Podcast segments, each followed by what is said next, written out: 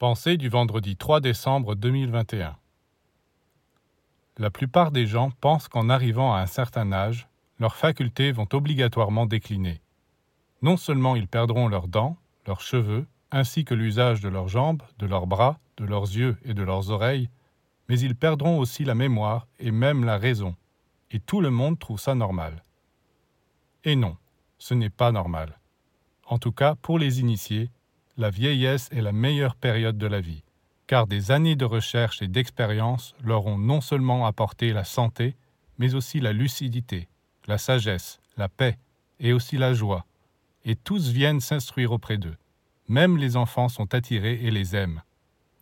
Si l'opinion contraire circule de par le monde, c'est que pour la majorité, en effet, la vieillesse est une très mauvaise période à cause de la façon dont ils ont vécu dans leur jeunesse. S'ils ont passé leur jeunesse à gâcher leurs énergies dans les folies et les stupidités, que peuvent-ils attendre de la vieillesse?